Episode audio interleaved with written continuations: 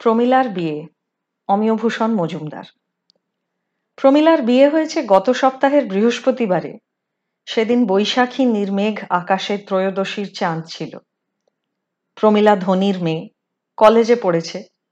গায়ের রং দুধে আলতা নয়, নাক বা চোখ নয় বলবার মতো বিশিষ্ট কিছু, তবু তাকে অরূপা বললে মিথ্যা বলা হয়।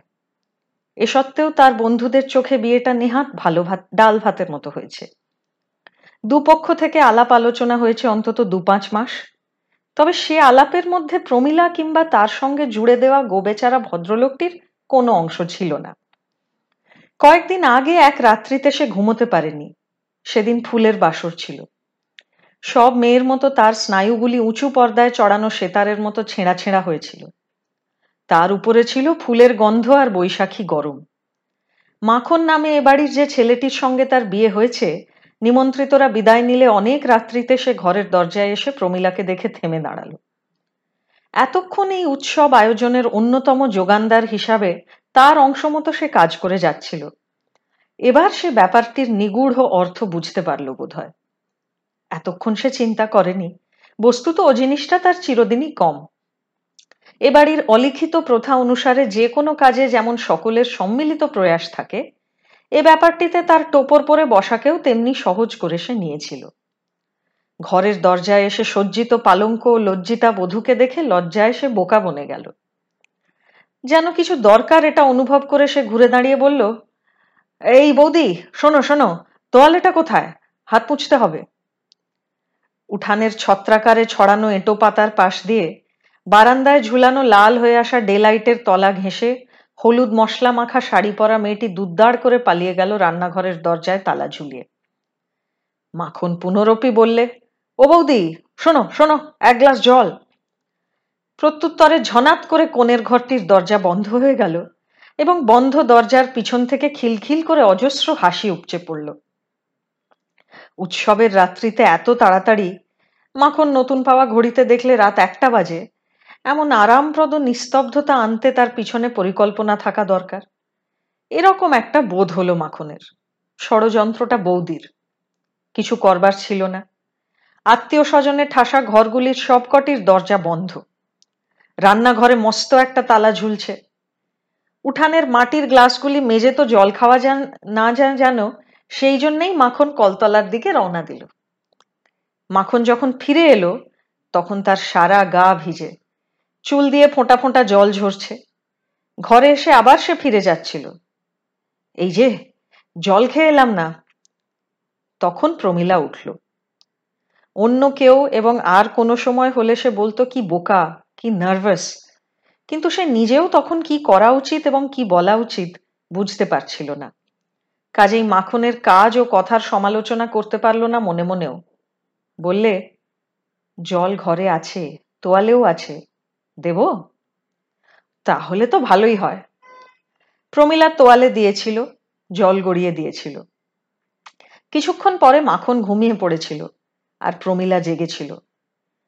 রজনীগন্ধার প্রথম ফলন এত কোথা থেকে সংগ্রহ হলো, এই ভাবতে ভাবতে ভোরের দিকে যখন তার চোখ বুঝে এসেছে, খিলখিল হাসির শব্দে ধড়মড় করে উঠে দরজা খুলে প্রমিলা বেরিয়ে এসেছিল। কালও প্রমিলার ভালো ঘুম হয়নি। কলেজে পড়া মেয়ে হলেও প্রমিলা রাত জেগে কোনোদিন পড়া করেনি। কাজেই কোনো রাত্রিতে ঘুম না হলে তার কাছে সে রাত্রিটা বিশিষ্ট হয়ে থাকে অনেক দিন মনে রাখবার মতো। ফুলের গন্ধ নয়, মাখনের সান্নিধ্যের জন্যও নয়, ভাবতে ভাবতে ঘুম হলো না। ফুলশয্যার পরের দিন সকালের ব্যাপারগুলিতে এই ঘুম না হওয়ার অঙ্কুর ছিল। প্রমিলার মনে আছে সব, সেই কথাই বলছি। যার খিলখিল করে উপচে পড়া হাসিতে তার ঘুম ভেঙেছিল, তাকে অবলম্বন করেই দিনের আলোয় সে এ বাড়ির প্রাঙ্গণে পা বাড়াল। গত রাত্রিতে হলুদ ও মশলা মাখা যে শাড়িখানা পরে এ বউটি সব কাজে হাত মিশিয়ে ঘুরে বেড়াচ্ছিল, আজ সেখানা পরনে নেই বটে। মুখের একপাশে নাকের কোলে হলুদের দাগ এখনও লেগে আছে। তার পিছন পিছন কলতলার লাগোয়া ঘরখানি সে আন্দাজেই ঠিক করে নিল সেটা রান্নাঘর। কয়েকটি শিশুর হাসি কান্না ও খাওয়ার কথা শুনতে শুনতে তার মনে হলো, উনুনের পাশে বর্ষিয়সী একজন দুধ জাল দিতে বসেছেন শিশু কটি তাকে ঘিরে ছোট ছোট পিঁড়িতে ছোট ছোট বাটি হাতে কোলাহল করছে। প্রমিলা শিশুদের ভালোবাসে। এ বাড়িতে সে যেন দ্বিতীয় অবলম্বন খুঁজে পেল। গায়ে জল ঢালতে ঢালতে প্রমীলা বুঝল, রান্নাঘরে কিশোর বয়স্ক কারা এসে ঢুকলো দু তিনজন কিশোরদের সে শিশুদের চাইতেও ভালোবাসে। এরা যদি তার দেওর হয়, তবে খুব ভালো হবে। প্রমিলার ভালো লাগতে লাগল সকালবেলাটা। ওরা কি নিয়ে খুব হইচই করে আলাপ করেছে। প্রমিলা উৎকর্ণ হয়ে শুনতে লাগল। একজন বললে, আসবে না কে? বলেছে। ছোট একজন উত্তর করলে, চিঠি লিখেছে? তা লিখুক। অমন কড়া কথাও লেখে। শেষ পর্যন্ত কড়া হয়ে থাকতে পারে না কোনোদিন। আসবে, দেখে নিস। আমার বিশ্বাস হয় না। তবে তুই থাক, যাস নে। আমি স্টেশনে চললাম। কই, চা হয়েছে নাকি? দাও। ভারী মিষ্টি এদের গলা। প্রমিলার নিজের ছোট ভাইদের মতো তরল খুশিতে ভরা। কাপড় পাল্টাতে পাল্টাতে প্রমিলা ওদের কথার দিকে কান পেতে রইল। ওরা বোধহয় চা পেয়েছে।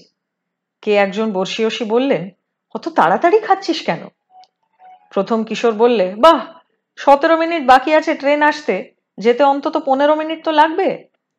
দ্বিতীয় কিশোরটি বললে রোজ বলি দুধটা আগে জাল দিতে, তা নয় আগে চা করবে। বর্ষিয়সী বললেন, দুধ তো দিয়েছি তোকে। দিয়েছ তো, এত গরম খাওয়া যায়?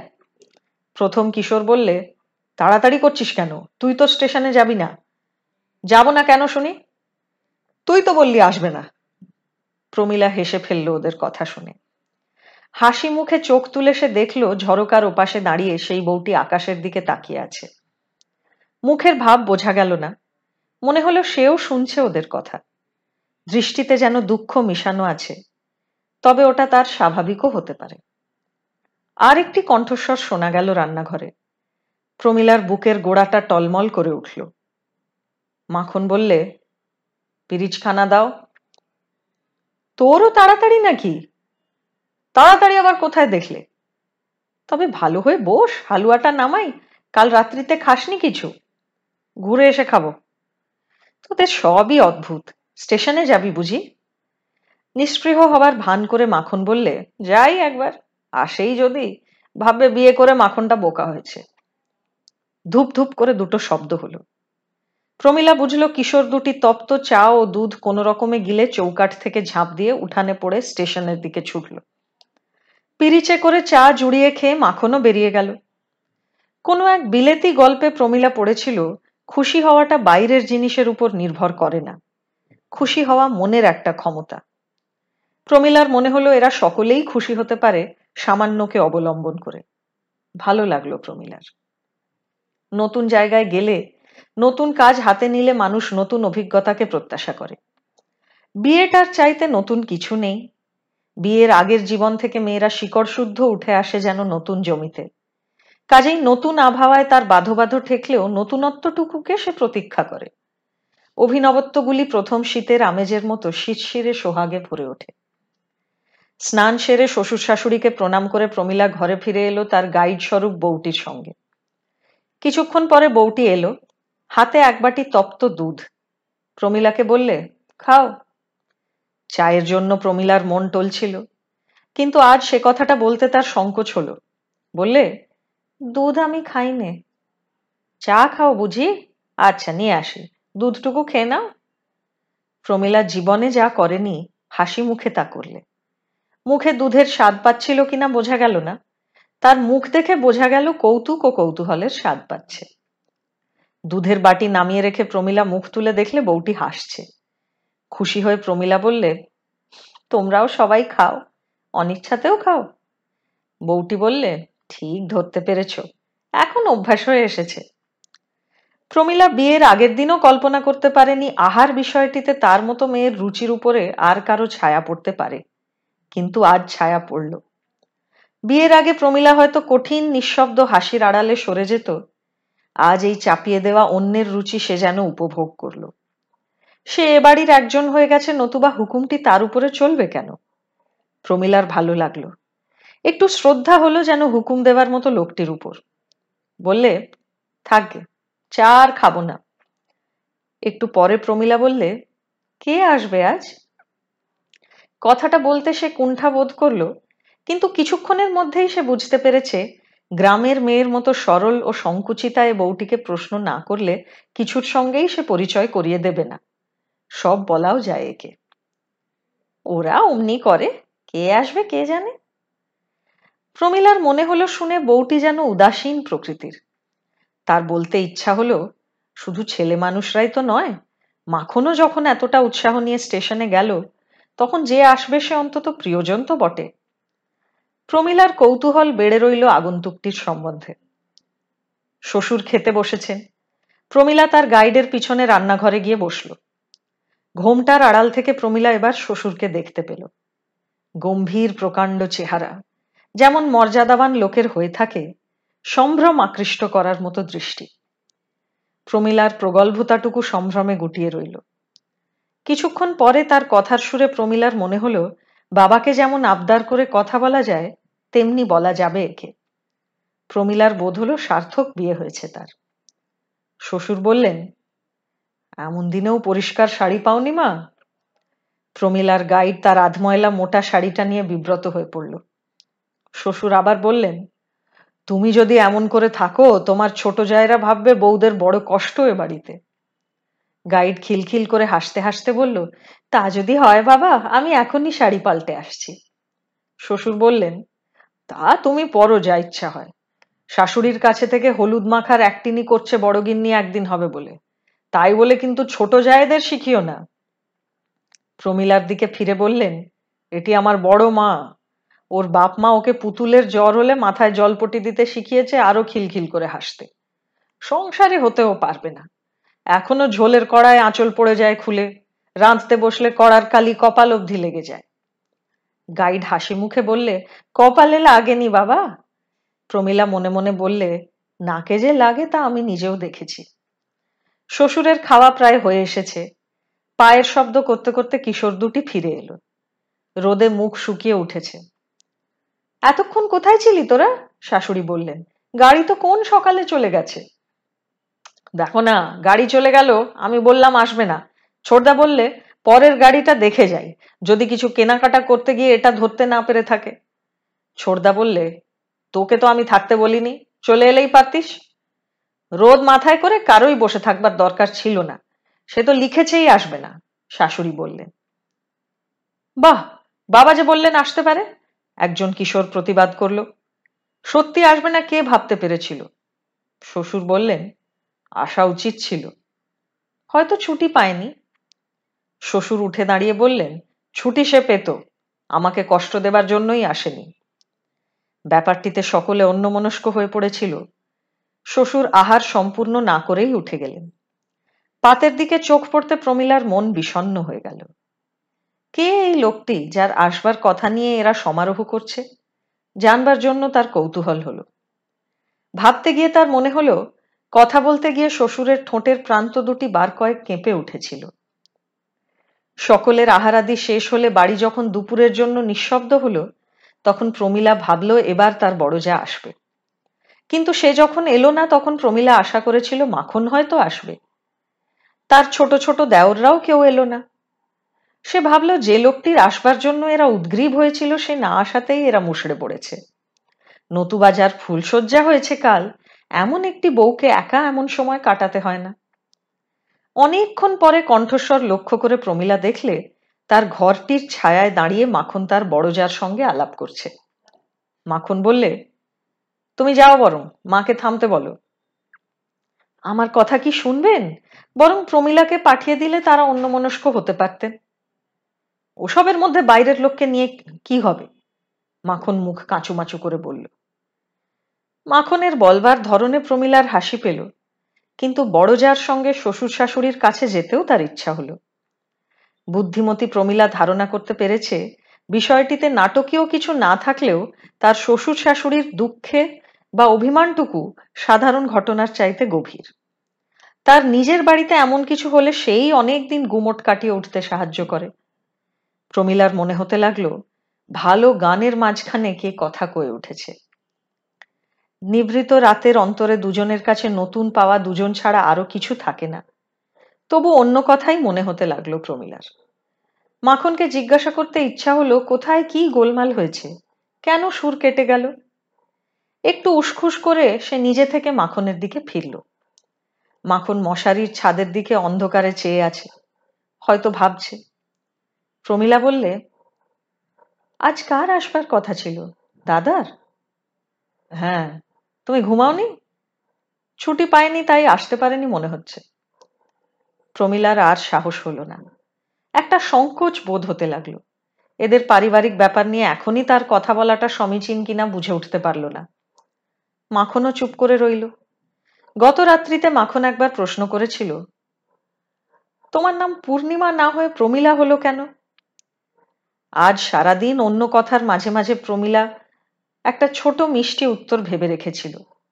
কেউ প্রশ্ন করল না, কেউ উত্তর দিল না। কিন্তু জানতে প্রমীলা পারল। ছোট দেওরের কাছ থেকে নানা কথার ছলে পরের দিন দুপুরে সে আদায় করল খবরটা।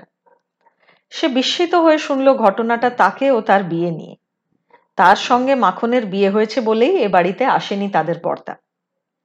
প্রমীলার বাবা কন্ট্রাক্টর। টাকা তার যথেষ্ট। বহুদিন থেকে যুদ্ধের বাজারে অনেক বেড়েছে তা পাকা ব্যবসাদার তিনি।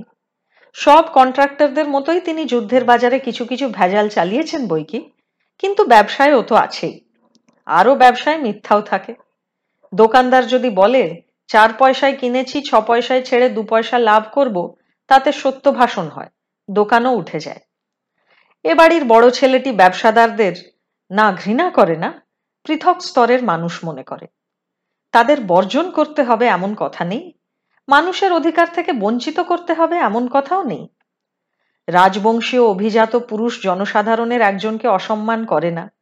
তার আভিজাত্যই তাকে বাধা দেয়। কিন্তু যত পরিচয়ই হোক, এই সাধারণ লোকটির সঙ্গে সখ্য হতে পারে না বা আত্মীয়তা, রুচি এবং অনুশীলনের দুস্তর ব্যবধান থাকবেই। এ বাড়ির সঙ্গে কোনো ব্যবসাদার সবর্ণ হতে পাবে না। প্রমিলার যেন অসবর্ণ বিয়ে হয়েছে। এ বাড়ির বধূ হয়ে এসে সে যেন এদের সাংস্কৃতিক আভিজাত্য ক্ষুণ্ণ করেছে। ব্যবসাদারের ছলপ্রবণ মন যেন বা এ বাড়ির বিশুদ্ধতায় কালিমাখা হাত রেখেছে। প্রমিলার বাবা শুনলে বলতেন, ছেলে মানুষই, আরও একটু বয়স হোক। অন্য কোনো উপলক্ষে এসব শুনলে প্রমিলা ব্যাপারটার ভুল খুঁজে দেখবার এবং তা নিয়ে আলোচনা করার মতো সহিষ্ণু হওয়ার চেষ্টা করত। বিংশ শতাব্দীর পঞ্চম পালা এটা। করুণাহীন জীবনযুদ্ধে মানুষ দিশেহারা হয়ে ছুটছে অর্থ ও ক্ষমতার লক্ষ্যে। এরা কি অশরীরই গত যুগের স্বপ্ন মাত্র? স্বপ্নের মানুষের অকলঙ্ক মন যেন এদের। শুনে রেখেছে পবিত্রতা ভালো, সত্য ভালো। জীবনে সেই শুভ্র অকলঙ্কতা ফুটিয়ে রাখতে চায়। যে অস্পৃশ্য নয় তাকে অস্পৃশ্য বললে সে অভিমান করে না। অপমানও বোধ করে না যদি তার স্বাভাবিক বুদ্ধি থাকে। প্রমিলা জানে তার পিতৃবংশের সবাই ব্যবসা করেন, কিন্তু তাই বলে তারা মানুষ হিসাবে অশ্রদ্ধেয় নয়। কিন্তু বিষয়টিকে লঘু করে দেখবার জোরও সে পেল না। লোকটি বুদ্ধিহীন নয়, খ্যাপাও নয়, নতুবা এ বাড়ির এতগুলি লোক তার মতামত নিয়ে এমনতর মাথা ঘামাতো না। মাখন অন্তত হেসে উড়িয়ে দিতে পারত। কিছুক্ষণের জন্য প্রমিলার যেন স্বাদ হলো এদের পক্ষ থেকে ব্যাপারটিকে দেখতে। সত্যি যদি হয় এদের এই বস্তু নিরপেক্ষ মানবিক পবিত্রতা, তাহলেও তার শক্তি কতটুকু? বিশ্বজগতের জনারণ্যের কোথায় মিশে যাবে এরা? কিন্তু প্রমিলা ভেবে কিনারা করতে পারল না। একবার হয়তো একটা মুহূর্তের জন্য তার মনে হয়েছিল, কিন্তু সে তো একটা কল্পনা। পৃথিবীর কঠিন কালো অবিনশ্বর মাটির বুকে চুলের মতো একটা ফাটল থেকে একটা অতি ক্ষীণ, অতি মৃদু নীল শিখা দেখা যাচ্ছে। হয়তো ওই শিখা একদিন প্রবল আগ্নেয়গিরির রুদ্র রূপ নিয়ে ধরিত্রীকে ভেঙে গড়বে। সেই দিনের প্রতীক্ষায় এ শিখা বাতাসের মুখে নিভতে নিভতে জ্বলতে থাকবে। কিন্তু এ যেন ছায়াবাজি দেখে মোহগ্রস্ত হয়ে থাকা। অপ্রাকৃত একটা কল্পনাকে কেন্দ্র করে নিজের ভিতরটাকে শুকিয়ে তোলা। পরের দিন সকালে ঘুম থেকে উঠে প্রমিলার হাসি পেল। দুঃস্বপ্নের কুণ্ঠায় গলা শুকিয়ে উঠলে মানুষ যতই আর্ত হোক দিনের বেলায় সে কুণ্ঠার কথা ভেবে বিচিত্র কাহিনীর মতো সেটাকে উপভোগ করে।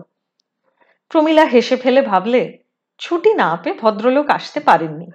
ছেলে মানুষ কি শুনতে কি শুনেছে? হারিয়ে যাওয়া মধুর পরিবেশটিকে ফিরে পেয়ে সে দুহাতে সেটাকে আঁকড়ে ধরলে। বড় যাকে কলতলায় ধরে সে প্রশ্ন করল, আমার ভাসুর কবে আসছেন ঠিক করে বলো তো, দিদি? তার ধারণাই সত্য হতে চলল। সেদিন বেলা অনেক দূর গড়িয়ে যাওয়ার আগেই এ বাড়ির বড় ছেলে এলো, যাকে কোনোদিন দেখেনি, যার কথা কেউ তাকে বলেনি এমন লোককে কল্পনা করা যায় না। কাল রাত্রিতে ঘুমের সঙ্গে জড়িয়ে প্রমীলা তাকে কল্পনায় আনবার চেষ্টা করেছিল। বারবার তার মনে হয়েছিল, ফর্সা দৃঢ়কায় একটি পুরুষের কথা, যার গলায় সাদা ওড়না, সাদা পইতে কোমল অথচ দৃঢ় কণ্ঠে সে যা বলছে এ বাড়ির সবাই প্রাণপণে তাই করছে। সাড়া পেয়ে উঠোনে সবাই যখন কোলাহল করে উঠল, তখন প্রমীলাও জানলার পাশে সরে গিয়ে লুকিয়ে লুকিয়ে দেখল তাকে। ধরা পড়লে গর্হিত কিছু করার অখ্যাতি রটবে, এ বুঝেও সে কৌতূহল চাপতে পারল না। কিন্তু তার কল্পনার সঙ্গে কিছুমাত্র যদি মেলে? মাখনের মতোই চেহারা। গাল দুটো শুকিয়ে যাওয়ায় চোখ দুটি একটু বড় হয়েছে এই যা। মাখনের চাইতে বরং একটু রোগা, বরং যেন সামনের দিকে নুয়ে পড়া। আধময়লা খাদির ধুতি পাঞ্জাবি পরা, ছেলে মানুষদের সঙ্গে হড়হড় করে কথা বলছে। বাড়ির গুমট কোথায় কেটে গেল। আজ মাখনের গলা শোনা যাচ্ছে।